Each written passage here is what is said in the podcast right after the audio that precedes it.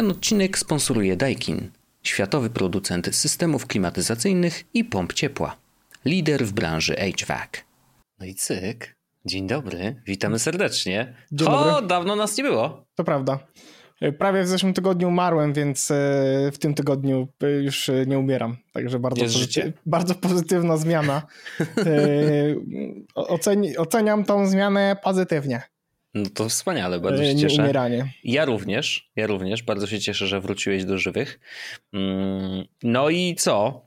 Wiesz co, udało mi się w końcu po dwóch tygodniach usiąść i zrobić tego wybornego kuca i w końcu ten mój nowy komputer uruchomić i zrobić Czyli na ten, nim o ogóle... którym rozmawiałeś e, dwa tygodnie temu. Tak, Mhm. tak, tak. E, I, I w końcu przysiadłem do niego, do, zrobiłem dokładnie to, co powiedziałem w odcinku i chciałbym powiedzieć jedną taką rzecz dość ciekawą, mianowicie znaczy w, w ogóle aktualny setup jest następujący. E, No jest ta maszyna, którą gdzieś tam mogę podlinkować w opisie odcinka, ale chyba też o niej mówiłem wcześniej. HP T630 to była chyba Tak. ten model konkretny. No i e, to, co z nim zrobiłem, to zainstalowałem na nim Diet P. To jest to, e, to oprogramowanie, które jest bardzo dobrze działa na Raspberry Pi, ale całkiem nieźle sobie radzi też na takiej normalnej maszynie, na normalnym komputerze. Mhm. Podłączyłem do niego dwa terabajtowe dyski na USB. E, Po prostu tak zwane off the shelf. e, Przyłączyłem jeden Seagate, jeden jakaś tam Toshiba, coś tam, nie wiem, one mają dziwne nazwy. E, No i e, zainstalowałem e, oprogramowanie, które chciałem na tym komputerze zainstalować, to znaczy jest tam zainstalowany Plex i Nextcloud. To są dwie Mhm. usługi, które tam sobie działają. Cała reszta rzeczy, czyli Homebridge i, tak dalej zostawiłem na tym Raspberry Pi, które do tej pory było u mnie NASem. I działa to bardzo dobrze. W ogóle e, S- dysk S- SSD, który jest w tym komputerze, ja jakby zapomniałem, że to ma aż takie znaczenie względem Oj. tego, jak to działa, nie? Jak, jak, jak szybko się rzeczy instalują, jak szybko się rzeczy. Nie, nie, to jest jakby naprawdę e, gigantyczna różnica, więc super, e, fajnie. Ale on tam, ten dysk ma po prostu, no to jest je, dysk On- tego komputera, tak, nie? Jakby tak, tam jest dokładnie. stoi On ma system i tak dalej. Mhm. Tak, on ma chyba, z tego co pamiętam, ale znowu w, w opisie tego urządzenia można zobaczyć, tam chyba M2 wejście na SSD. Okej. E, Jest włożony 128 Tak, dysk e, i Mhm. on sobie tam siedzi, na nim zainstalowany jest system i takie wszystkie standardowe usługi, natomiast całe dane Są już użytkowników... większe w razie czego. Jakbyś chciał pewnie wymienić, to jest też możliwość, żeby... Tak, no wiesz, to tam jest, tam jest 8 GB RAMu i to jest 128 GB dysku, no. Mhm. Widzę, widzę przyszłość, w której RAM zwiększy do 16 albo do 32 GB, no bo to będzie też niewielki koszt e, relatywnie. Ten e, moment, kiedy niechcący zrobiłeś sobie komputer do grania. Tak, no po, powiedzmy, on tam e, karty graficznej nie ma e, żadnej No tak. sensownej. Mm, No i więc 32 GB RAMu tam mu mogę spokojnie wrzucić, SSD-ka pewno zmienię, albo dorzucę 256 GB, albo tam jakiegoś, widziałem dzisiaj na PP, że tylko to chyba nie były M2 terabajtowy za tam 280 zł czy coś takiego, nie? Więc Okej. potencjalnie mogę zawsze wrzucić e, taki dysk. Teraz są podłączone te dwa na USB 3.0, e, obydwa terabajtowe i oby, jeden z nich jest jakby biblioteką do Plexa, drugi z nich jest Nextcloudem. E, One nie do Mhm. końca równo się tak podzieliły, bo jakby na tym Nextcloudowym też trzymam parę innych plików, ale jakby w skrócie jest tak, że jest około 1,5 terabajta na, na Plexa i, i około pół terabajta na to, żebyśmy mieli Nextcloud i pliki domowe. Faktycznie poinstalowaliśmy aplikacje, one fajnie, że są dostępne jak jesteśmy w sieci domowej, ale też po VPN-ie. E, Okej. Więc możemy jakby w dowolnym miejscu podłączyć się. No akurat Paulina z iMaciem podejrzewam, że nie będzie wychodziła do kawiarni, żeby tam się podłączyć na iMacu do, do VPN-u, więc to jest raczej rzecz, która będzie dotyczyła mnie. Ale jeżeli, Ale jeżeli, dokładnie. no, jeżeli na przykład będzie miała, wiesz, będzie pracować na iPadzie i będzie potrzebowała jakiegoś projektu, który robiła na iMacu z, To z jakiegoś tam czegoś, nie? No to nie ma problemu. Tak, więc e, Mhm. tutaj nie ma problemu i bardzo fajnie to, to śmiga. Mm, No i chyba największe zaskoczenie jest takie, że no bo ten procesor, który jest w tym, e, w tym urządzeniu, on nie jest certyfikowany, czy jakby nie jest testowany i mówią, że, że działa dobrze z Plexem w 4K. Mhm. On ma dużo wyższe wymagania Plex w 4K e, O, okej. niż, niż ten procesor. Natomiast e, bardzo dobrze odpala film w 4K i nie ma żadnych z nimi problemów. Nie, nie ma Mhm. problemów z buforowaniem, nie ma problemów z A transkodowaniem. nie i tak grzeje dalej. się za mocno? E, Patrzyłeś? Nie, nie wydaje żadnych dźwięków. E, Hmm. Przypomnijmy też, że leży za głośnikiem, więc nawet gdyby wydawał dźwięki, no to Dzisiaj pobrałem um, taki... Ziomek tam się dusi, ale my po prostu o tym nie wiemy. Nie, nie, nie ma, nie, wiesz, nie słyszę, w ogóle stąd zupełnie nie słychać tego, co jak on tam Zupełnie jakby był zanurzony w, w Uf, oceanie. No dobrze, no dalej, dalej. E, więc teraz e, sytuacja jest taka, że on sobie spokojnie ten materiał w 4K odpala. Pobrałem sobie dzisiaj tam e, kopię zapasową filmu, który mam na DVD, który wyszedł w wersji 4K, Dolby Atmos i tak dalej, mhm. więc żeby mieć jakby e, tą najlepszą z możliwych jakości jaką e, odpalałbym na przykład na streamingu, no to pobrałem mhm. taki film, wrzuciłem go na Plexa, żeby sprawdzić, jak to będzie działało. No i yy, kino już jest totalnie niepotrzebnym yy, jakby okay. procesem, nie? Bo to jest tak, że ja korzystam z tych streamingów, płacimy za te streamingi, wszystkie tam HBO, Netflix i całą resztę, ale fakt, że mm, mogę kupować filmy na DVD, potem pobierać ich kopie zapasowe na, albo robić nawet ripping z tych, tych to jest jakby yy... czekaj, utrzymam Można odpalać kopie zapasowe filmów 4K z tymi wszystkimi Oczywiście. dziwnymi słowami, które za tym, za tym filmem często stoją. 5.1 Dolby Atmos, HDR, coś tam, coś tam i to się bardzo ładnie odpala i działa i funkcjonuje więc e, jestem szczęśliw, bo w końcu możemy mieć e, jakby maszynę, która pozwala na streamowanie filmów z 4K, nie? E, no i jest to imponujące. Różnica hmm. jest dość duża. No jakby główną wartością jest to, że jednak audio jest dużo lepiej brzmi w takich filmach niż w, w takich typowych 1080p, nie? Po prostu hmm. tam zwykle jest jakiś surround czy, czy 5.1. Na Dolby Atmos to Dolby Atmos to jednak jest trochę przyjemniejsze doświadczenie. Więc super, bardzo fajnie. E, udało mi się wszystko ogarnąć. To zajęło mi. Powiem ci, że jak, jak po, jakby polęgłem tam z dwa tygodnie temu, nie? I mhm. taką dość solidną porażkę miałem. Tak e, wczoraj mi to zajęło, nie wiem, godzinę? Włącznie z. A to już przeszedłeś już dużą drogę, nie? Tak, no wiedziałem już w którym miejscu e, nie popełnić błędu, i więc zajęło mi to jakąś godzinę, włącznie z konfiguracją iMac'a i mojego MacBooka żeby e, ten Nextcloud tam funkcjonował i, mhm. E, no, i pliki e, synchronizował. Do, to, co jest fajne w Nextcloudzie, pojawiły się w ogóle takie dodatki, o których nie wiedziałem. Na przykład ChatGPT możesz mieć w, w Nextcloudzie no. zrobiony i nawet mhm. z obsługą DALI. Więc jak jest Proszę. aplikacja Nextcloud Talk, to jest mhm. właściwie taki czat mhm. i on działa u nas w domu i on działa tylko lokalnie, więc mamy lokalny czat między mną a Pauliną. No nie, nie, nie, wiadomo, że nie korzystamy. możesz napisać do, no, do sypialni. Pisze na telegramie, nie? Natomiast yy, mamy faktycznie ten lokalny czat, ale to, co jest chyba bar- najbardziej wartościowe, to na nim można używać swobodnie chat GPT tego mojego klucza, nie? I dali. A, Więc okay. można po prostu y, na tym czacie, pisząc do siebie nawet samego, generować mhm. sobie czy te obrazki, czy teksty przez chat GPT spoko. Działa to nieźle, ale to nie jest selling point e, główny. Główny oczywiście selling point to e, to, to że Nextcloud, Nextcloud będzie alternatywą dla iClouda, nie? Mhm. E, to, co jeszcze przede mną stoi, czego jeszcze nie zrobiłem, to jest podpięcie B2, w sensie, żeby wszystkie pliki szyfrowały się i backupowały się na B2, ale mam literalnie otwarte obie zakładki w, w arku, że, żeby w jednym miejscu i w drugim miejscu po prostu popisywać odpowiednie klucze no i będzie działać. Więc mhm. E, będę miał zaraz jeszcze kopię właściwie tylko dokumentów użytkowników na Backblaze, więc w razie czego, gdyby cokolwiek wybuchło, no to te pliki nigdy nie zginą, nie? No bo jednak nie będę wrzucał, wiesz, e, półtorej terabajta, terabajta mediów z Plexa do e, Backblaze'a, żeby zrobić tam ich kopię zapasową, bo mów, mówmy się, to nie jest do końca potrzebne. No to to jest to, co ja próbowałem wykombinować. Tak, bo ty chciałeś to zrobić, nie? Ty chciałeś, żeby te no wszystkie No był rzeczy... taki, tak, chciałem tam zrobić sobie po prostu backup całych disk station, żeby nie, się nie zastanawiać, wiesz, co, gdzie jest, nie? Tylko po prostu wszystko, co tam jest, no bo jakby na bieżąco, no może nie ze wszystkiego, no to, to też rozmawialiśmy o tym, że dobrze by było posprzątać i dopiero później zrobić backup, no ale jakby wiesz, no oczywiście nie, ja nie było czasu łatwo, że e, po prostu wyznaczę, które katalogi mają się wrzucać do którego bucket, bucketu w, mhm. e, w Backblaze, nie? Jasne. Więc sobie będę mógł zrobić osobne buckety i e, kusi mnie też, żeby wykorzystać, bo aplikacja Nextcloud ma możliwość automatycznego przesyłania zdjęć z rolki aparatu do mm. siebie, mhm. więc potencjalnie mógłbym jednocześnie załatwić jakby e, backup zdjęć w ten sposób, nie? Że mógłbym mieć w Nextcloudzie po prostu trzymać jednocześnie wszystkie swoje zdjęcia, bo mi no to tak. absolutnie nie przeszkadza, żeby to tak działało. Więc y, no, jest to, co jest niesamowite, to jak jest dużo szybciej. E, I no, tyle. To właściwie jest cała moja zabawa z komputerem.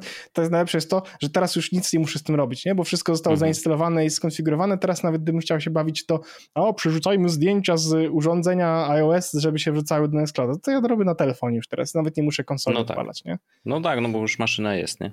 No to no. po prostu masz w domu serwer, no.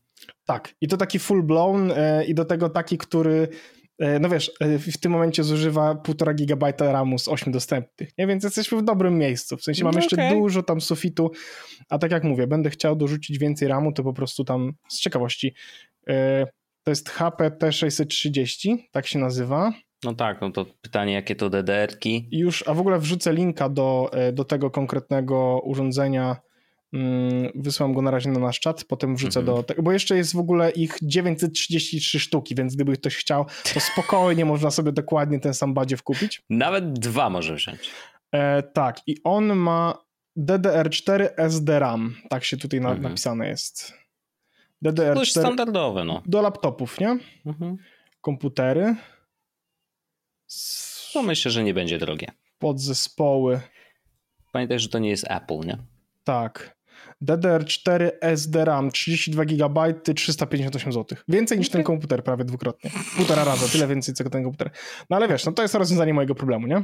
No jeżeli, jak, dopiero jak się pojawi tak naprawdę, no bo na razie to no, nadal, bez problemu. Nie, nie, w tym momencie absolutnie tego problemu nie ma, no bo to jest, hmm. y, jeszcze mam dużo sufitu, no ale ciekawe tylko, muszę sprawdzić, aha, 1866 MHz to jest ważne, żeby to był taki, bo inaczej pewno nie będzie go czytać, nie? No, musi mieć dobry e, ten tak zwany clock. DDR4 1866. No pięknie, no dobrze, dobrze. Trzeba mieć. Yy, trzeba, no dobrze, że masz po prostu opcję. No to jest to, muszę że. Muszę sprawdzić, który to jest dokładnie. Aczkolwiek widzę tutaj, że 16 GB za 166 zł. Okay. I to tak, chyba no jest to, to... ten. Yy, no ale to. E, nie, nie, nie, nie sprawdziłem tego dokładnie jeszcze. A są jeden slot czy dwa? E, wiesz co, chyba są dwa. Mhm. Bo dual channel, więc są dwa. A, no na pewno. Oczywiście, że tak. E, no to spoko, no skurczę, no masz serwerek, przynajmniej wiesz, do czego chcesz z tego korzystać, wiesz, no bo to jest to, że mm, przede wszystkim trzeba mieć najpierw pomysł do czego, nie? Jakby to musi rozwiązywać konkretny problem, ale, ale ewidentnie y, no, no tutaj już główny problem, z, tak, główny problem Plexa no. już jest rozwiązany, tutaj jest tak. spoko, możemy sobie, wiesz, y, y, oglądać seriale czy filmy w wysokiej jakości, kiedy będziemy chcieli, no a drugi związany z backupem lokalnym też jest rozwiązywany w tym mhm. momencie, więc super miejsce no na jakieś... jeszcze na Raspberry masz na, na, na tej tam stoi Homebridge w tym momencie tak, i y, chyba Pichol czy Adgard czy coś takiego. W ogóle to jest zabawne, że, że y, no bo jak konfigurujesz sobie internet tam w, w sensie u serwery DNS, mhm. bo to ja mogę wpisać już dwa serwery lokalne, bo mam y, dwie instan- dwa serwery, które jeden albo drugi może ten ruch obsługiwać, mhm. bo na obu jest zainstalowany też y, ten sam mm, chyba Adgarda chyba wszędzie mam poinstalowanego, więc, okay. więc on może y, wybierać losowy serwer z tych dwóch lokalnych, które są uruchomione. No. Aha, bo, ta, bo tam jest miejsce na dwa adresy chyba nawet, Tak, nie? no to ja mogę mhm. wpisać oba, a e, więc śmiesznie. Śmiesznie. No to ciekawe. Ziomek sobie internet zrobił w domu. nice. E, to a propos, mm, trochę a propos, e, bo no, mów, rozmawiałem o backupach, o trzymaniu danych, więc y, nie wiem dlaczego, dopiero teraz to znalazłem. E, I żałuję bardzo, bo to y, w marcu mm, tego roku ziomeczek zamknął, te, znaczy inaczej, projekt został mm, ustawiony na GitHubie jako, jako tylko do odczytu, nie? że jakby nie można mhm. już z nim nic robić. Więc no, życie tego projektu istnieje. To jest raczej oczywiście eksperyment, ale, e, ale, ale bardzo ciekawy. Ziomek na GitHubie mm, nazywa się ten ziomeczek, jakąś się, Dworak. Mm, I ten Dworak, kolega, y, Histidine Dwarf ma taką ksywę, bo na, na tym, można, na Coffee nawet, Buy Me a Coffee ma, ma konto. W każdym razie, co wymyślił? E, wyślę ci linka. E, czy to jest to? Nie, to nie będzie to. Później ci oczywiście wyślę linka do wideo na YouTubie, które e, jest, o, gifa ci wyślę, to będziesz wiedział o co chodzi, bo więcej tak naprawdę nie potrzeba. E, wideo, które, każda klatka wideo to jest jakby siatka pikseli białych i czarnych w różnych konfiguracjach. I z każdą klatką ta, y, ten pattern się zmienia, nie? Więc jak oglądasz to na, na, na, na bieżąco, mm, jak odpalisz to, to, to wideo, to masz po prostu tak jakby taką kaszę, jak wiesz, w telewizorach mhm. ze starych czasów, że tam po prostu był szum taki i nie wiadomo o co chodzi, nie? Yy, tylko, że tutaj piksele są trochę większe. To wideo de facto jest po prostu plikiem, plikiem, zestawem danych, jakiś, nie pamiętam czy on to jakiś plik exe tam za, zahaszował, czy jakiś DMG, no nieważne, to może być i do CX, cokolwiek to sobie wymyślisz, nie? I napisał program, który właśnie na GitHubie można sobie z, z, ściągnąć, zainstalować u siebie y, w Dockerze bodajże gdzieś to siedzi i, i no, jest cała instrukcja, wiadomo, wie, wiecie jak GitHub działa, więc doskonale wiecie jak to będzie działać. W każdym razie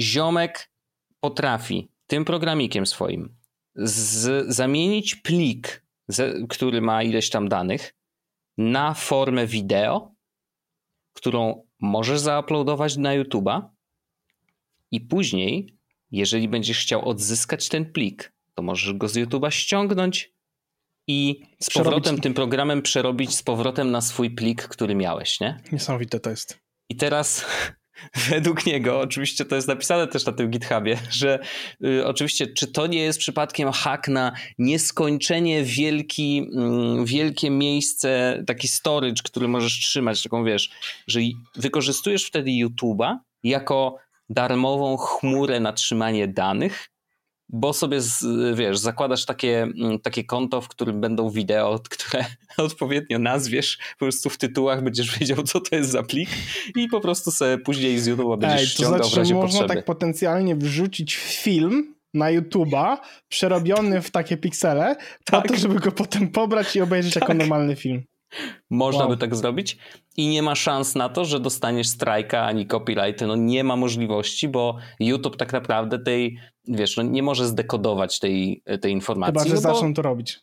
No bardzo, bardzo teoretycznie mogliby y, skorzystać z jego własnej biblioteki na GitHubie i wdrożyć ją do swojego systemu Content ID, ale to jest myślę, że zbyt drogie rozwiązanie, bo E, no wiadomo, no tam chmurowe rozwiązania, i, i, ale po prostu obliczenie tego byłoby zupełnie nieefektywne, gdyby mieli to robić na, na masową skalę. Nie? No bo to, to jest przerabianie tego pliku.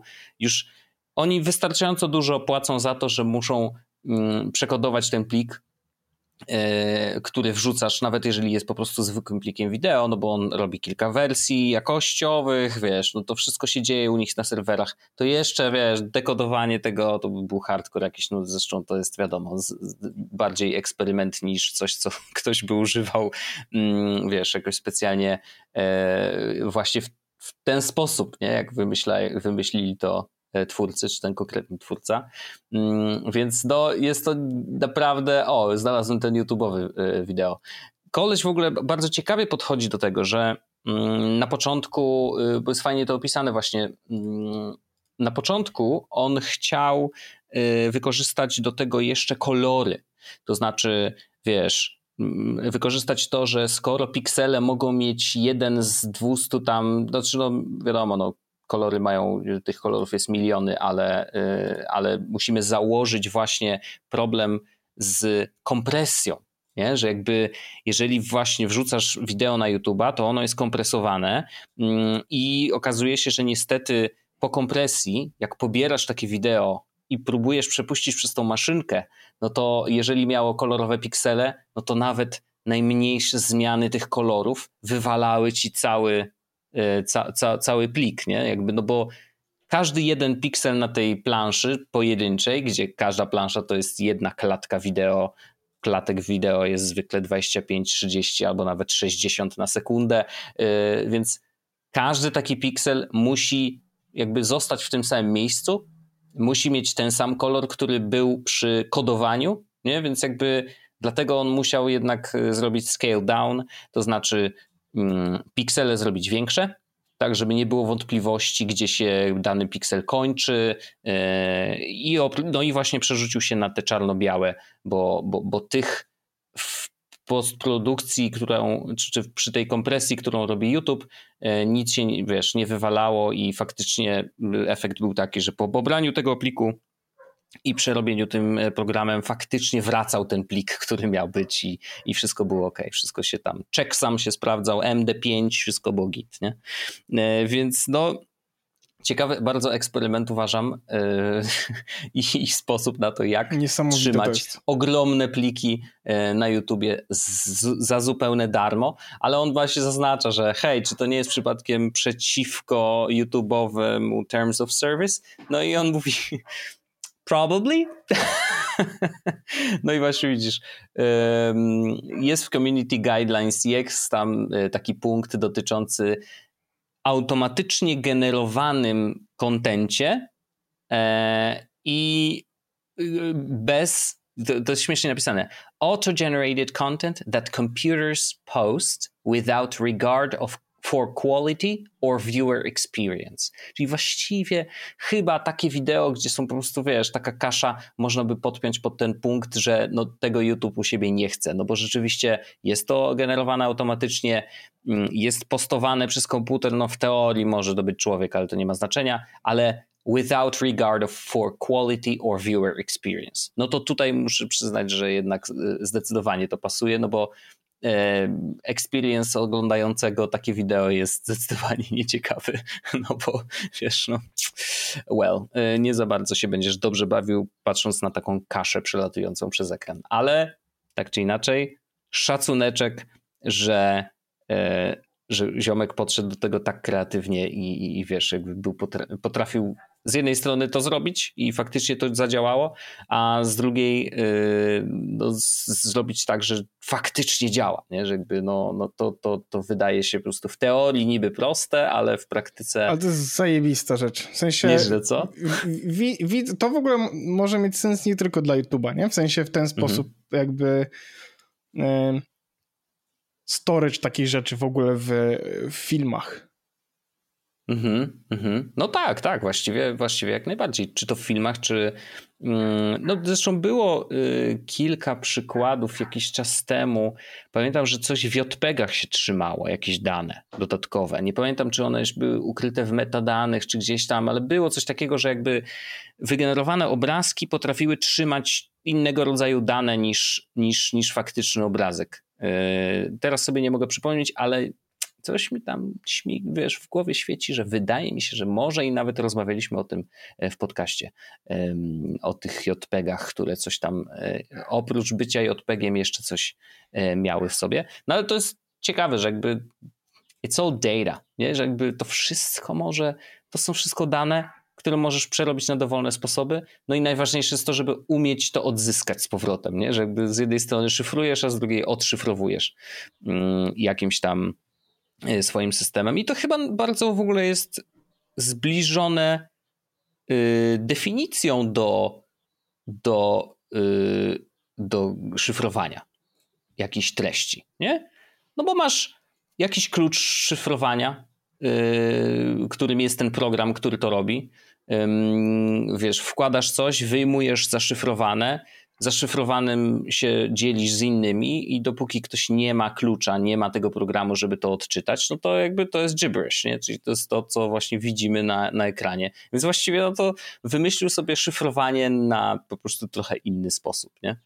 Więc ciekawe, ciekawe. Bardzo, bardzo mi się to spodobało, spodobało mi się to podejście yy, i bardzo kreatywne, także no, We'll see, we'll see. Może ktoś będzie z tego korzystał. Zalinkujemy oczywiście tego GitHuba. Chyba najbardziej denerwującym fragmentem jest ten fakt, że y, te pliki są czterokrotnie większe zwykle. Coś, że to e, nie no jest, tak. To nie tak, jest to... sposób na oszczędzenie miejsca. No nie, nie, ale wiesz, no miejsce dostarcza ci YouTube, tylko że właśnie problemem jednak w tym wszystkim jest to, że zanim wyślesz na YouTube'a, no to musisz całą tą operację przejść u siebie na kompie, więc zabiera ci prąd, zabiera ci miejsce na dysku, zabiera ci wiele rzeczy. E, Nieoptymalne, no można by powiedzieć. Nie jest to do końca optymalne, chociaż może dałoby się to jakoś, wiesz, wydevelopować i robić gdzieś na jakiejś maszynie wirtualnej, wiesz, wynajętym serwerze, whatever. No coś można by było pokombinować, żeby tego nie robić faktycznie u siebie na maszynie roboczej, tylko gdzieś, no ale mimo wszystko zgadzam się, że to no, optymalne, nie jest to najoptymalniejsze rozwiązanie. No. Żeby zaoszczędzić te parę megabajtów, nie? To może niekoniecznie. ale ciekawostka. No nic, y, to w takim razie zapraszam naszych słuchaczy kochanych do rozmowy z Magdą e, z Dajkina. E, myślę, że to była fajna rozmowa, bardzo na luzie e, i pogadamy o tym, jak jest ciepło i jak próbujemy sobie z tym poradzić. Mm, a naszych patronów oczywiście po tej rozmowie zapraszamy jeszcze na After Darka, a, a tych, którzy do After Darka nie mają dostępu, zachęcamy, żeby stać się patronami. Będziecie mieli dostęp do naprawdę dziesiątek, nie setek jeszcze, nie? Chyba setek możesz być. Może już setek? Myślisz, no. że se... powyżej 100 to już są setki. Tak, to jest, nie, jest możliwe, że, że powyżej setki e, już jest tych dodatkowych odcinków. Naprawdę warto. E, my jesteśmy e, Jesus Podcast i we sign off, ale zachęcamy jeszcze do posłuchania fajnej rozmowy. Trzymajcie się. Pa! Okej, okay, no to witamy serdecznie. Jest ze mną Magda, ale Magda może sama się najlepiej e, przedstaw. Powiedz, kim jesteś i czym się zajmujesz? Dzień dobry, cześć. Nazywam się Magda Sawicka-Palcerzak. Pracuję w firmie Daikin. Jestem produkt menedżerem do spraw produktów e, grzewczych, klimatyzacyjnych. No i już, e, jak wiesz, Wojtku, pracuję dość długo w tej firmie, także Obecnie tym się zajmuję. No super, 15 lat w jednej firmie, szacun. E, nie wiem, czy ja bym tyle wytrzymał. Zresztą e, współprowadzący nasz e, Paweł tutaj, mm, który akurat nie ma dzisiaj go z nami, ale o, my w podcaście mamy taką historię, że generalnie nie przeżywaliśmy za długo w pojedynczych pracach, więc jakby mm. jesteśmy z tych, którzy skaczą y, raczej z kwiatka na kwiatek. Y, no ja teraz akurat nic y, poza podcasto, podcastem nie robię, więc, więc tak, tak się po, poukładało. Mm, ale dobrze, przyszliśmy pogadać o cieple. Myślę, że nie tylko o cieple. Nie tylko. Tak. Z, o jest... chłodzie też, mam nadzieję. No wiesz, to, to się wszystko balansuje. E, więc rzeczywiście no, robi się coraz goręcej. Zresztą ostatnie dni to też pokazują. W, u nas w Warszawie było po 28-29 stopni. Jest to po prostu mega gorąco. E, I temat w ogóle poprawiania sobie jakości życia właśnie jakimiś sprzętami, które mogą, mogą w tym pomóc, y, też przewijał się w naszym podcaście, więc rozmawialiśmy o różnych klimatorach, klimatyzatorach i tak dalej. Więc fajnie, że w ogóle pojawił się y, tutaj Daikin, który mówi: Hej, y, my takie rzeczy robimy i chętnie byśmy też pogadali w podcaście na ten temat. Więc moje pytanie na początek jest takie: jak w sensie, jakie mamy metody na to, żeby poradzić sobie z gorącem? I ja mówię teraz tak ogólnie, mm, że zarówno w domu, e, czy w mieszkaniu, e, no bo wiadomo, że biura to już pewnie nas tak bardzo nie interesują ze względu na to, że raczej nas słuchają osoby, które, no nie wiem, pracują na home office, a mhm. biurem się zajmuje ktoś tam, tak? Że jakby jest ktoś odpowiedzialny za to, żeby w biurze było chłodno, więc tym się raczej nie przejmujemy. Ale jak to wygląda właśnie w, tych, w tym naszym home office? No wiesz co, tutaj to trzeba zacząć w ogóle od tego, że powinniśmy zacząć nie od klimatyzacji i mhm. obniżenia mhm. temperatury w pomieszczeniu, tylko od tego, żeby ograniczyć w ogóle zyski ciepła w pomieszczeniu poprzez okay. różnego rodzaju działania, ale one są związane z konstrukcją budynku e, po części, ale nie tylko. E, przede wszystkim, jeżeli chodzi o takie drobne działania, które możemy wykonać, to jest właśnie zasłonięcie okna, czyli żaluzje, rolety, żeby ograniczyć ilość energii słonecznej, ilość promieniowania słonecznego, która dociera do pomieszczenia, w ten sposób, żeby ograniczyć też no, temperaturę, do której się pomieszczenie nagrzewa. Mhm. I tą energię, która wtedy skumuluje się dzięki słońcu w pomieszczeniu. Więc to jest pierwsza rzecz, co powinniśmy zrobić: ograniczyć ilość ciepła, która nam gromadzi się w pomieszczeniu. I wtedy dopiero, jak już to zrobiliśmy, w jakiś sposób właśnie, choćby taki prosty jak żaluzja, zasłona, i wtedy dopiero powinniśmy myśleć o klimatyzacji jako drugi etap. Mhm. Dlaczego? Bo jeżeli, jeżeli to nasze pomieszczenie, ten nasz dom nie będzie odpowiednio wyizolowany, będziemy mieć otwarte okna, no to to gorące powietrze, tak jak sam powiedziałeś, 28-30 stopni, wpływa nam bezpośrednio do, do domu, do, do budynku, do naszego home office'u. I, mm, no i po prostu y, to jest wysoki ładunek energetyczny. Więc jak ograniczymy tą ilość ciepła, to wtedy ten klimatyzator może być mniejszy, on może mieć mniejszą po prostu wydajność tak naprawdę przez co też będzie tańszy, jeżeli byśmy chcieli go kupić.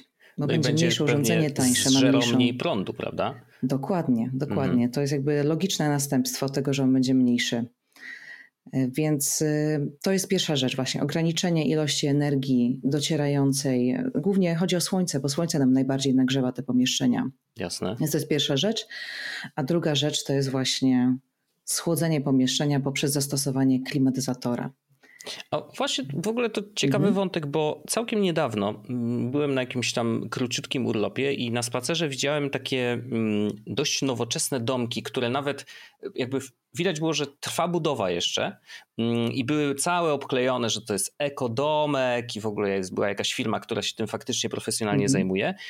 I zwróciłem uwagę na jedną rzecz, co, co jest ciekawe, bo y, jakby trochę jest kontra to, co mówisz bo tam ściana, przynajmniej jedna i dach, dach oczywiście był cały w panelach fotowoltaicznych, no to jakby mhm. oczywiste, tak? Ale druga część dachu była cała po, y, jakby pomalowana na czarno i ściana też była czarna po to, żeby właśnie gromadzić tą energię y, słoneczną, ale żeby podgrzewać wodę. Tylko, że podejrzewam, że chodzi o to, że ta woda się grzeje, pewnie są rurki w ścianach, jakoś to jest tak zrobione, że, y, że to jakby ogrzewanie ze słońca jest pobierane. No ale zakładam, że pewnie pomieszczenia już tam, gdzie się mieszka, to są jednak jakoś izolowane od tej części gorącej, że tak powiem, nie? Mhm. No właśnie tutaj, wiesz co, jest taka niezgodność interesów, bym trochę powiedziała. No zimą, kiedy chcesz mieć ciepło w domu, to to duże okno na kierunek południowy jest korzystne, bo wtedy jak to słońce nawet na chwilę wejdzie, wyjdzie zimą, no to nagrzeje ci pomieszczenie i no jest przyjemnie, prawda? I też mniej energii do podgrzania tych pomieszczeń mhm. jest potrzebne. Natomiast latem jest wręcz odwrotnie. Jak masz to duże okno, olbrzymie na całą ścianę, tak jak e, w tym przypadku tego domku, który wspominałeś, od strony południowej, no to latem jak będzie mocne słońce, to wiadomo, że to pomieszczenie nam się nagrzeje, no bo to jest efekt szklarni po prostu. Tak jak w no szklarni tak. jest przeźroczysta powierzchnia, przez którą przechodzi słońce, wnętrze jest po prostu, no nie ma tam przewiewu na przykład, bo to jest jakieś pomieszczenie zamknięte i wtedy to pomieszczenie się nagrzewa.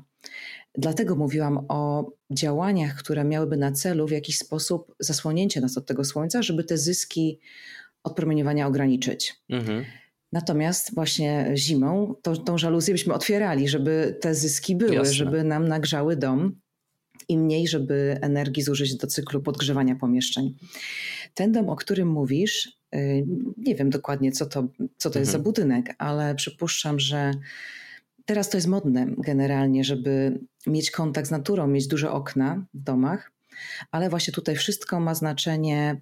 Mam na myśli konstrukcja budynku ma duże znaczenie, bo ten dom, mimo że był pomalowany na czarno, mógł równie dobrze mieć pod spodem, pod tą obudową bardzo dużą izolację, dużą mhm. w sensie grubą, kilkunastu centymetrową to pierwsza rzecz. Po drugie, rzeczywiście, tak jak mówisz, mógł mieć jakieś systemy, które na przykład kolektor słoneczny, bo to zazwyczaj jest urządzenie, które jest wykorzystywane do podgrzewania ciepłej wody użytkowej, gdzie mamy specjalne urządzenie, często jest na dachu, czasami jest, no musi być pod odpowiednim kątem po prostu mhm. Mm, położone w stosunku do promieni słonecznych, żeby jak najefektywniej pracować.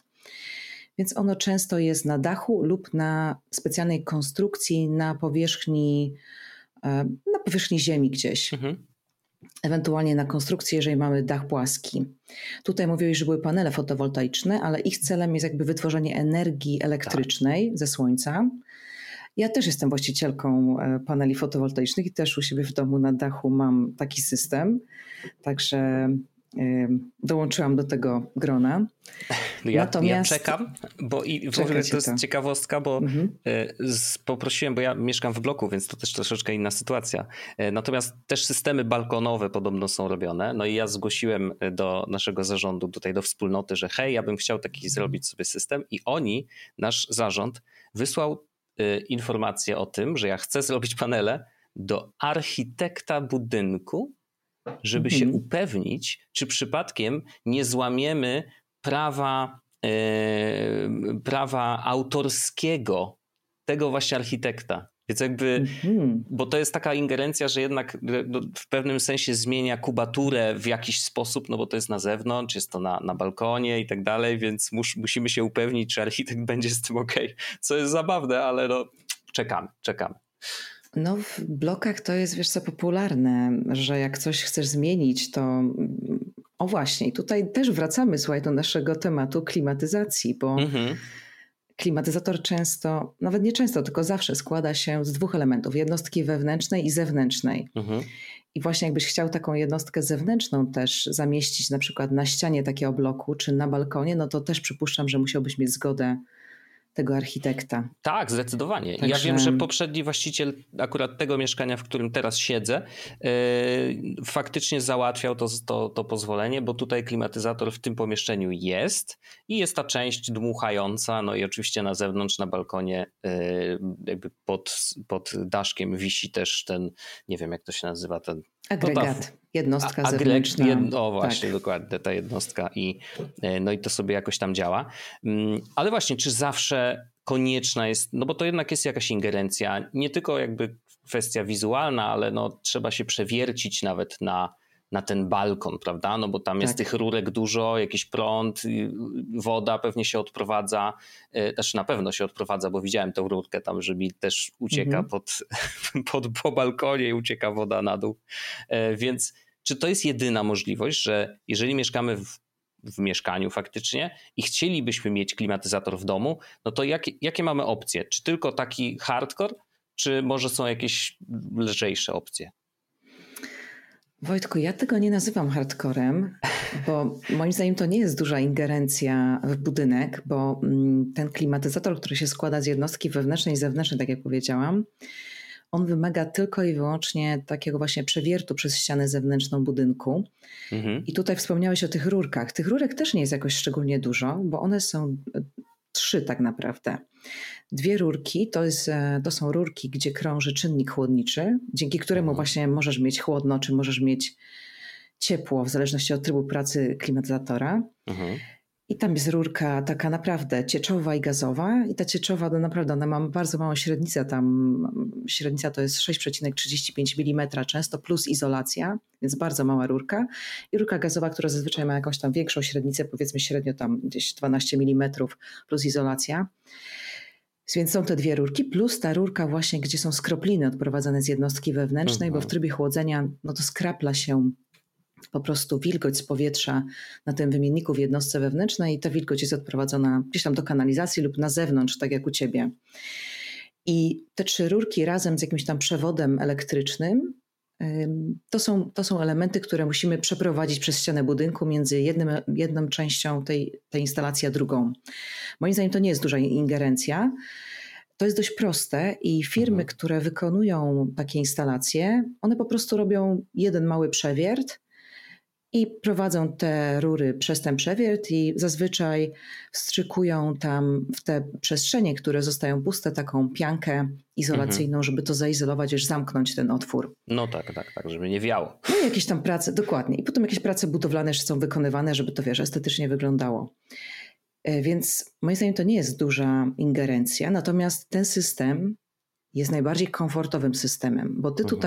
Pytając mnie o inne systemy, masz pewnie na myśli takie przenośne klimatyzatory, często w różnych sklepach budowlanych. One stoją na wystawach, takie, które mają wyrzut powietrza przez okno, czy jakaś rura jest, którą na przykład wyrzucasz na balkon i tak przymykasz jest. drzwi. To taką Natomiast... właśnie mój współprowadzący tutaj Paweł ma i pamiętam, że właśnie ma mm -hmm. na okno uchyla i ma taką specjalną jakąś płachtę na to okno i ta rura wychodzi, się przyczepia do tej płachty, żeby wydmuchiwać to powietrze e, gorące. Tak, natomiast uważam, że ten układ jest no, mało ekologiczny, bo ta rura, którą wyrzucisz, musisz mieć w jakiś sposób otwarte okno, więc napływa i tak ci to gorące mhm, powietrze. No tak. Ewentualnie czasami są takie systemy, że, które widziałam, zresztą sama byłam przez jakiś czas, próbowałam użytkować taki sprzęt, jak mieszkałam w wynajmowanym mieszkaniu. E, są też takie systemy, gdzie do tej rury jest specjalna końcówka i na uchylone okno możesz to zamontować. Są takie kawałki izolacji. Natomiast to nie jest szczelne. Mhm. To nie jest system idealny. To jest obarczony system dużą, um, powiedziała, dużą ilością gorącego powietrza, które przez te różne szczeliny, te niedoskonałości wpływa do pomieszczenia, więc tu chłodzisz, ale w tym samym momencie wpuszczasz to gorące powietrze. Więc to jest mało ekologiczny system, moim zdaniem. To mhm. jest pierwsza rzecz. Druga rzecz, taki układ też jest w mojej ocenie głośny bo cały ten układ chłodniczy, dzięki któremu jest chłodzenie pomieszczenia realizowane, jest w tej jednostce wewnętrznej, którą masz w pomieszczeniu. Więc tam mhm. jest wentylator, sprężarka. To są urządzenia, które mogą być dość głośne. Natomiast ten układ, który ty masz u siebie w domu, gdzie są te dwa elementy, jednostka mhm. wewnętrzna i jednostka zewnętrzna, to jest najbardziej moim zdaniem komfortowy układ. Ta jednostka wewnętrzna, ona jest bardzo cicha. Tam jest wentylator, który naprawdę może bardzo cicho pracować na niskich obrotach, nawet są specjalne tryby w większości urządzeń, tryby nocne, tryby cichej pracy i tak dalej. Mhm. A ten duży wentylator i sprężarkę masz w jednostce zewnętrznej, czyli tej, która u ciebie jest tam gdzieś na balkonie, tak? Podwieszona. Tak z jest. tego, co no. zrozumiałam. Mhm. Więc moim zdaniem ten układ jest najbardziej komfortowy. Na przykład jakbyś miał, nie wiem, małe dziecko i chciał je położyć Mam. spać, ale o tak, właśnie, tak, no, to, tak, no to jakbyś to. wstawił taką wielkie urządzenie, które hałasuje, no to nie wiem, czy to dziecko by było w stanie spać, ale no może, może jak jest przyzwyczajone do hałasu. Natomiast y, moim zdaniem ten układ tak zwany split, czyli masz tą jednostkę wewnętrzną i zewnętrzną osobno, to jest najbardziej komfortowy układ. Wymaga to... przewiertu, oczywiście, no tak, ale nie tak, jest to tak. jakaś moim zdaniem duża ingerencja. Natomiast ten układ z tym przenośnym klimatyzatorem no jest mniej komfortowy. Moim zdaniem jest głośny i mniej ekologiczny, bo mhm. wpuszczasz to gorące powietrze do pomieszczenia. No ale rozumiem, że w pewnych sytuacjach przynosi on ulgę. No jak poza masz... tym, tak jak wspomniałaś, czasem mieszkamy w mieszkaniu wynajmowanym i nie za bardzo mamy możliwość zrobienia takiej ingerencji w mieszkanie, jak, jak, jak właśnie ten split system, tak? Tak. Tak, także dokładnie. No są sytuacje, kiedy po prostu nie mamy wyboru i hmm. wtedy takie urządzenie nam przynosi pewną ulgę. Więc jakby rozumiem, że że to może być rozwiązanie. No tak, takie pół, półśrodek, no ale mhm. zawsze coś, tak? No to trochę jak taki wiatrak, wiesz, zamiast y, światła, żyrandola w domu, nie? Że masz ten wiatrak, który też się kręci cały czas, no jakaś cyrkulacja się z, zwiększa, więc to mikro, mikroskopijnie poprawia y, jednak komfort siedzenia w takim pomieszczeniu. Y, a biorąc pod uwagę to, bo no, widzimy, co się dzieje, jakby z roku na rok jest niestety coraz goręcej i tak naprawdę przyszłość nie rysuje się jakoś w różowych y, kolorach, jeżeli chodzi o, o nasz klimat, i to będzie coraz gorzej. Y, czy myślisz, że oznacza to, że właściwie w każdym domu i mieszkaniu będziemy musieli mieć klimatyzator, bo w krajach, gdzie jest bardzo, bardzo gorąco, faktycznie no, to pra, praktycznie całe ściany budynków są zawalone tymi zewnętrznymi. Na przykład w Nowym Jorku, jak byłem, y, to mhm. jak się wychodziło na tą część taką podwórkową, y, czyli nie od strony ulicy, tylko od strony tylnej budynku, to tam całe ściany, praktycznie każde mieszkanie absolutnie miało, miało swoją tą jednostkę mhm. zewnętrzną.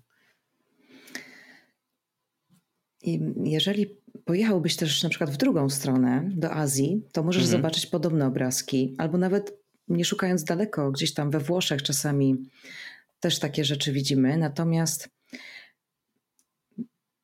wiesz co, ja bym tutaj zrobiła krok wstecz mhm. i bym się zastanawiała w ogóle nad budynkiem, budynkami. W tych krajach ciepłych, gdzie te zimy nie są takie srogie jak u nas, zupełnie inaczej są budowane po prostu budynki, konstrukcje budynków no są tak. inne. Nie są takie szczelne. te okna nie są takie jak u nas trzyszybowe, są dużo gorszej jakości, często są różne szczeliny, bo po prostu to nie jest wymag- to nie jest potrzebne, No jeżeli tak. te warunki zimowe nie są srogie, nie ma nigdy temperatury na minusie. Więc te ich budynki latem też na przykład wchodzi to gorące powietrze, nagrzewa się od słońca, więc dla nich jakby jedynym ratunkiem, jeżeli już mieszkam w budynku, w jakim mieszkam, jest ta klimatyzacja. Mhm.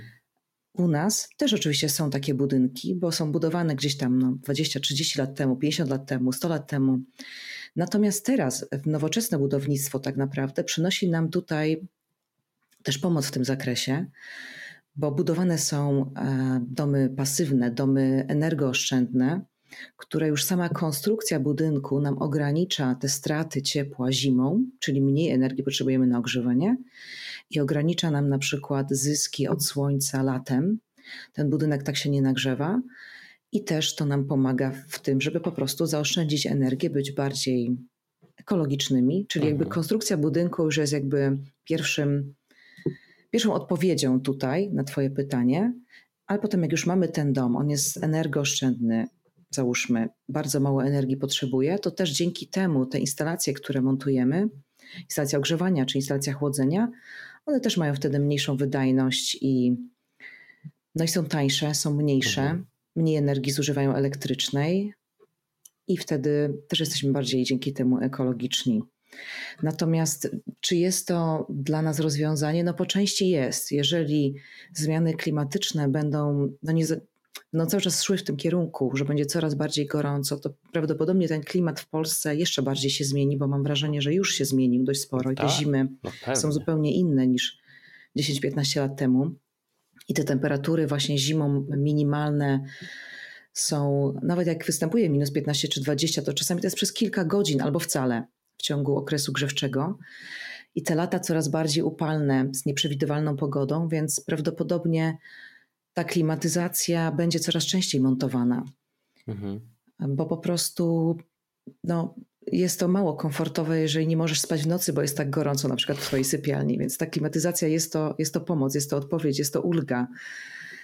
Natomiast tak jak powiedziałam, warto też pomyśleć o tym, żeby w jakiś sposób ograniczyć te zyski ciepła, żeby ten klimatyzator kupić jak najmniejszy, co będzie też ulga dla naszego portfela, bo będzie mniejszy, będzie mniej kosztował, będzie to mniejsze urządzenie, jeżeli chodzi o gabaryty w ogóle. Mhm. No i tak jak sam powiedziałeś, zauważyłeś słusznie na początku, że on będzie mniej energii wtedy też zużywał. Bo tak naprawdę te małe klimatyzatory, mówiąc małe, to mam na myśli urządzenia, które mają wydajność e, 1,5 kW, 2 kW, 2,5. Mhm. Może nic ci to nie mówi, czy słuchaczom też to nic nie powie. Nie no, Natomiast no myślę, że doskonale to na wiedzą. powierzchnię, Jasne. E, Przynajmniej postaram się, bo to też Mhm. zależy właśnie od jakości e, budynku i co to jest za budynek. I pomieszczenie 20-metrowe może mieć w domu pasywnym ma zupełnie inne wymagania, jeżeli chodzi o chłodzenie, niż w domu na przykład jakimś sprzed 50 lat. Mhm. Natomiast powiedzmy, że średnio takie urządzenie 1,5 kW to może obsłużyć pomieszczenie 15 m2 Mhm. plus minus 2,5 kW, no to 25 metrów kwadratowych, więc takie, taką małą kawalerkę już by dało radę. Mhm. No chyba, że ta kawalerka jest na przykład zlok- zlokalizowana od południowej strony i bardzo mocno się nagrzewa od słońca i nie ma żadnej możliwości tego ograniczenia, to wtedy możliwe, że większe urządzenie trzeba by było dać, na Mhm. przykład 3,5 kW, ale to już nie musimy się tym martwić, bo to zawsze pro- profesjonaliści nam to dobiorą i zorganizują. Firma specjalistyczna, która no, wykonuje i zajmuje się takimi instalacjami. Natomiast y, no właśnie to jest dla nas też y, ulga, że możemy kupić nie urządzenie 3,5 na przykład kilowata, tylko mniejsze, na przykład 1,5 kilowata. Jest mniejsze, mniejsze gabarytowo, mniej energii zużywa i takie urządzenia mogę tutaj powiedzieć, że mają klasę efektywności energetycznej na poziomie A z trzema plusami nawet. No, wow, To- okej. Tak, także to wszyscy myślę, że znają, bo to są oznaczenia, które też w sprzętach AGD występują. Mhm.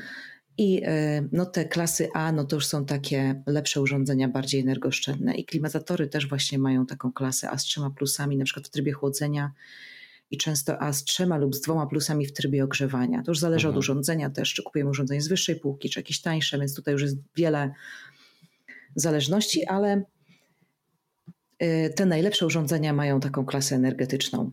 Mhm. A to, bo zaczęłaś mówić o, o, o, wspomniałaś o tych domach pasywnych. Zakładam, że to są właśnie jakby no, teraz taki standard, że jeżeli chcemy budować ekologicznie, czy zależy nam na tym przy budowie, no to faktycznie idziemy w tą stronę. To gdybyś powiedziała, jak, oczywiście pod tym względem temperatury, oszczędności y, na, na prądzie, czy właśnie ekologiczności, tak, to taki idealny dom, jakie elementy tego systemu ogrzewania, chłodzenia i tak dalej powinien mieć, żeby, y, żeby właśnie raz być jak najbardziej ekologicznym, e, a dwa, żeby no, było tam komfortowo mieszkać? Wiesz co, Wojtko, już trochę odpowiedziałam na to pytanie, ale może no podsumuję tak, bo mówiłaś to, o tych zasła żeby... zasłanianiu, tak? Jakby dbaniu o Tak, ale o jeszcze krok wstecz bym zrobiła przed okay. tym. Konstrukcja budynku właśnie jest -hmm. bardzo ważna żeby to było wykonane, ten budynek był wykonany z dobrej jakości materiałów, żeby była izolacja odpowiednia, żeby te okna, drzwi, bo to są zazwyczaj przegrody, przez które najwięcej tego ciepła nam na przykład ucieka zimą i też pozwalają okna na nagrzewanie się pomieszczeń latem, mhm. więc te elementy też muszą być dobrej jakości, z odpowiednim współczynnikiem przenikania ciepła, takim, który nam to ograniczy te domy pasywne, one też często są tak skonstruowane, te konstrukcje są zazwyczaj dość proste i są tak skonstruowane, że nie ma mostków cieplnych, czyli takich elementów, które nam też powodują odpływ tego ciepła zimą. W specjalny sposób się montuje okna. No tutaj jest dużo, dużo szczegółów, jeżeli o to chodzi, ale to jest jakby pierwsza rzecz, od której trzeba zacząć. Idealny dom dla mnie, ekologiczny, idealny dom. Mhm. Pierwsza ta konstrukcja musi być dopracowana, przemyślana, żeby ona była energooszczędna, właśnie tak jak powiedziałam, nie wymagała wiele energii do ogrzewania zimą i ograniczała nagrzewanie się pomieszczeń latem. To jest pierwsza rzecz. I, i teraz możemy przejść do tego, co w takim budynku powinno mhm. być, jakie instalacje, jakie urządzenia, żeby on był jeszcze bardziej ekologiczny. Więc panele fotowoltaiczne to myślę, że to jest Jasne. coś, co no, z dużą korzyścią można zastosować w takim domu. Plus one nam wygenerują energię elektryczną, którą potem możemy wykorzystać, sami ją zużyć, właśnie do celów grzania i chłodzenia. Mhm. I tutaj y, mam na myśli do tego celu zastosowanie na przykład pompy ciepła. Tutaj różne są rodzaje tych pomp ciepła. My głównie rozmawialiśmy o pompach ciepła powietrze-powietrze, czyli klimatyzatorach. Mhm. Bo klimatyzator... A bo one też są pompą ciepła? Można je tak, tak nazwać? Tak. Wow! Tak, Zawsze się zastanawiam, jakby, jaka jest definicja. Ciepła, okay. Tylko powietrze, powietrze. Mhm. I e, chodzi o to, że to urządzenie, jakbyś w tej chwili wszystkie urządzenia tego typu mają funkcję chłodzenia, o której dużo rozmawialiśmy dzisiaj, mhm. i mają funkcję też grzania że możesz, nie wiem, czy twój klimatyzator, bo tak, nie wiem, akurat tak, masz. można Ma, prawda? Więc jest jasne. pompą ciepła dzięki temu. Mhm. I możesz używać tego do dogrzewania, bo myślę, że jak mieszkasz w bloku, to jakiś jest system centralnego ogrzewania, Oczywiście. który tam pewnie jest centralnie ciepło doprowadzane, ale mógłbyś e, używać tego klimatyzatora, czyli tej pompy ciepła powietrze-powietrze, do dogrzewania pomieszczeń w tych okresach przejściowych, jesień, wiosna, może nawet całą zimę, jakbyś e, przemyślał i sprawdził, co masz, ale mhm. to już drugi temat. W każdym razie mm, tak, klimatyzator jest to pompa ciepła powietrze-powietrze. I też właśnie wracam do domu, wracam do domu. Oczywiście, Myślę, oczywiście. Bo już dygresję tutaj wchodzę. Więc klimatyzator y, byłby zasilany z tego naszego systemu fotowoltaiki, który mamy na przykład na dachu tego naszego idealnego domu, ale nie tylko y, klimatyzator, czyli pompa ciepła, powietrze, powietrze może być zasilana. Możesz też zastosować pompę ciepła, powietrze, woda. I wtedy ten układ na przykład ogrzewania pomieszczeń w Twoim domu to będzie układ wodny, czyli taki klasyczny, standardowy, który dobrze znamy z ogrzewaniem podłogowym, z e, mhm. instalacją grzejnikową. Coś takiego, mhm. co każdy z nas myślę dobrze zna, więc mógłbyś zasilić taką pompę ciepła, czy mógłbyś zasilić inna opcja, w tym swoim domu. Oczywiście cały dom pod kątem zużycia energii, oświetlenie, sprzęty elektroniczne, elektryczne, które masz w domu. E, mógłbyś też zasilić pompę ciepła, na przykład trzecia opcja, pompę ciepła, która służy tylko do grzania ciepłej wody użytkowej, jeżeli miałbyś mhm. inny system ogrzewania. Też są takie rozwiązania. Wtedy takie urządzenie tylko i wyłącznie przygotowuje nam ciepłą wodę użytkową. a jest dużo lepsze od na przykład systemu jakiegoś elektrycznego podgrzewania, elektrycznego, czyli na przykład grzałki elektrycznej mhm. Lub jakiegoś takiego kotła elektrycznego. Jest dużo lepsze, no bo takie urządzenie pobiera energię z powietrza zewnętrznego, więc ma dużo lepszą sprawność niż taka, taki układ stricte 100% elektryczny. No i dzięki temu też mniej energii zużywasz, mniej tej energii elektrycznej byś zużywał, więc nawet mając energię z fotowoltaiki, to mniej byś tej energii zużywał, a tą pozostałą energię, którą produkujesz, mógłbyś użyć na jakiś inny, inny cel po prostu. Mhm. Plus jeszcze oprócz tych pomp ciepła i instalacji fotowoltaicznej, ja w takim domu bym dołożyła instalację wentylacji z odzyskiem ciepła, słowo klucz, mhm. która pozwoli tobie, na przykład zimą, będziesz nawiewał powietrze świeże do pomieszczeń, żeby pozbyć się wilgoci, dwutlenku węgla, Jasne. jakichś innych zanieczyszczeń, a będziesz wywiewał powietrze takie, no nazwijmy to zużyte. I w takim układzie wentylacji, w tej centrali wentylacyjnej mamy wymiennik ciepła, na którym to powietrze, które wyrzucasz, normalnie byś wyrzucił je na zewnątrz, a tutaj zabierasz jeszcze część energii, część ciepła z tego powietrza i przekazujesz to do tego powietrza świeżego i wstępnie je podgrzewasz. Także o, okay. nie wyobrażam sobie takiego domu bez instalacji wentylacji mechanicznej. Mhm. Myślę, że to też musiałoby tam być obowiązkowo. No i co jeszcze? Tu jeszcze mogłabym wymyślać, wiesz co, różne mhm. instalacje, ale myślę, że to są takie, takie podstawy. Jasne. Wytwarzam swój prąd, mam instalację wentylacji mechanicznej z odzyskiem ciepła, mam instalację na przykład pompy ciepła i tutaj w dowolnej konfiguracji, o których wspominałam, mhm. tu już można dostosować się do danego budynku czy do danej sytuacji e, klienta, inwestora. Także to są no myślę tak... takie podstawy. Jasne. No i nie musimy wtedy jakby mieć jednostki yy, chłodzącej w każdym pomieszczeniu, no bo mamy, mamy po prostu wszystko w ramach jednego urządzenia, które jest gdzieś tam na zewnątrz, no i dmucha na wszystkie pomieszczenia dzięki tej wentylacji, prawda? Tak, natomiast sama wentylacja, wiesz co, ona może być niewystarczająca, żeby ogrzać czy schłodzić pomieszczenia. Aha. Ona, jej celem jest jakby dostarczenie świeżego powietrza, wymiana powietrza okay. w pomieszczeniach i ona wstępnie to powietrze będzie miała podgrzane, ale wiesz, to jest na zasadzie, że możesz podgrzać na przykład, e, jeżeli na zewnątrz jest zero i robisz ten, w pomieszczeniach masz na przykład plus 20 stopni. Teraz jakieś przykłady dam, to no oczywiście trzeba by było wiadomo. wyliczyć no. od zależności od mhm. ilości tego powietrza, które przepływa, ale powiedzmy możesz to podgrzać kilka, kilka kilkanaście może stopni maksymalnie, nawet kilka bym bardziej powiedziała, -hmm. typu na mhm. przykład od zera do pięciu czy siedmiu stopni. Jasne. Natomiast wiesz, to jest za niska temperatura jeszcze, żebyś sobie nadmuchał 7 stopni do mhm. pomieszczenia, więc resztę do tych 20, te 13 stopni różnicy musisz jeszcze czymś dogrzać. No tak. I wtedy mm, ten system tradycyjnego ogrzewania, czyli instalacja grzejnikowa czy, mhm. czy mm, instalacja ogrzewania podłogowego przychodzi ci z pomocą. Ale już wiesz, nie musisz podgrzać od 0 do 20, tylko te, no tak.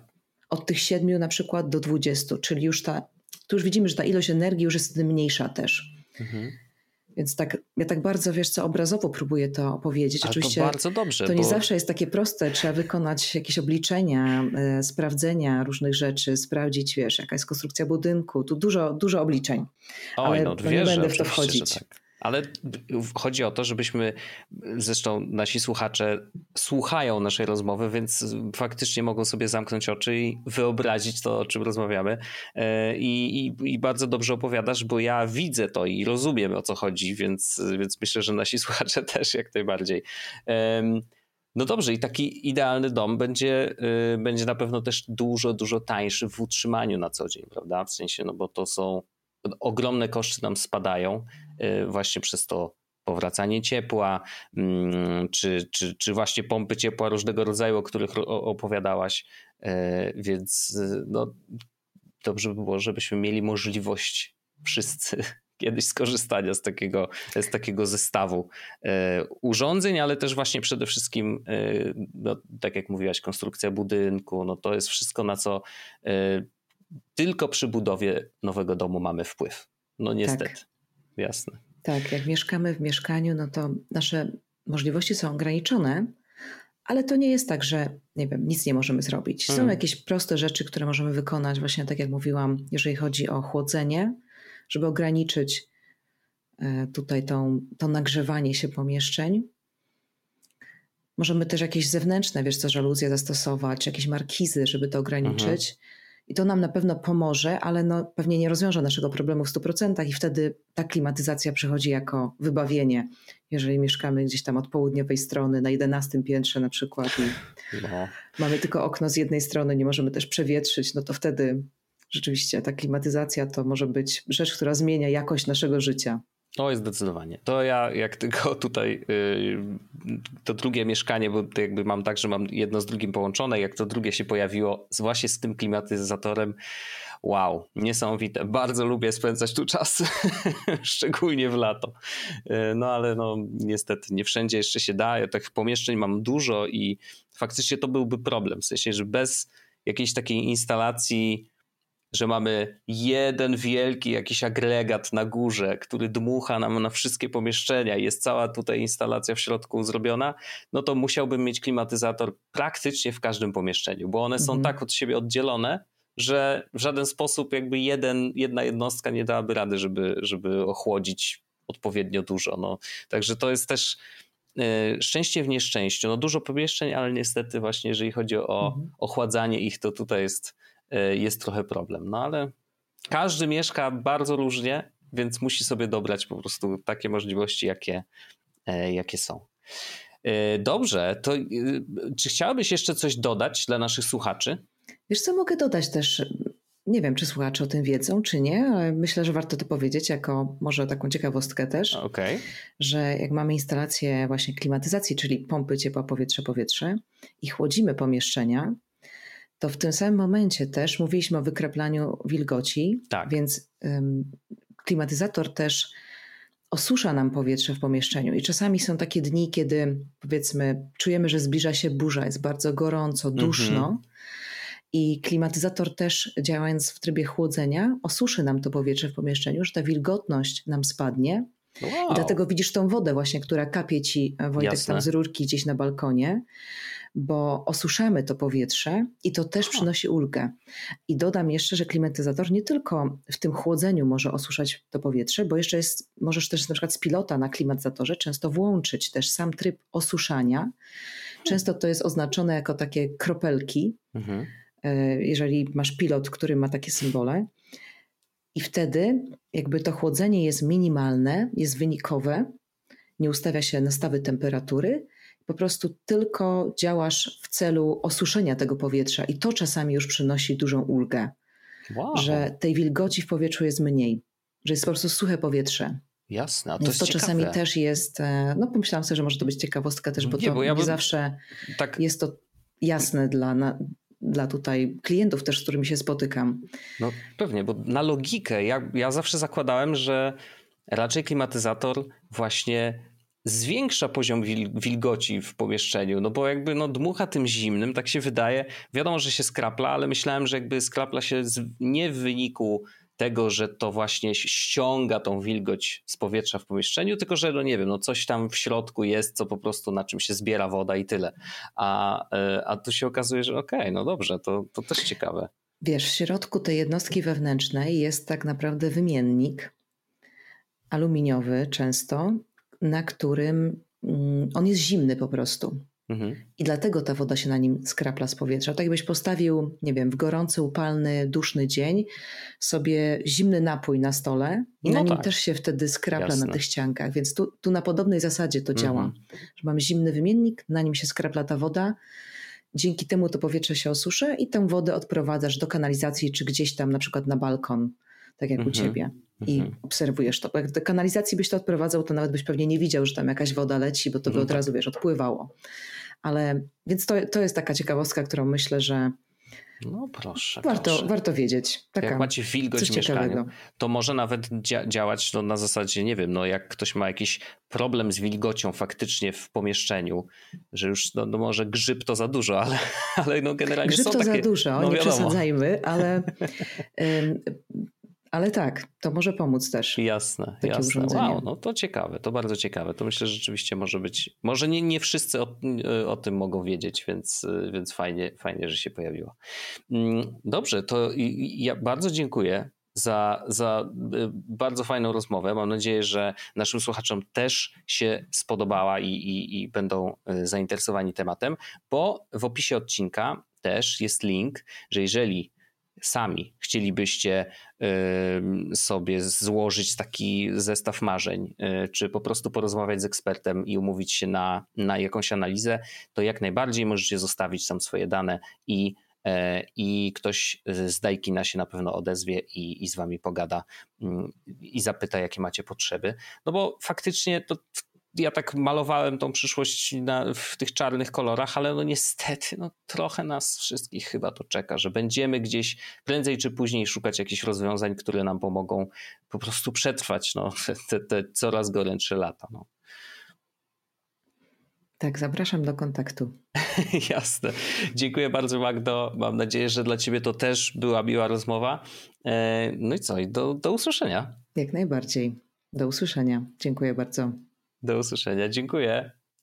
Jest Podcast o technologii z wąsem.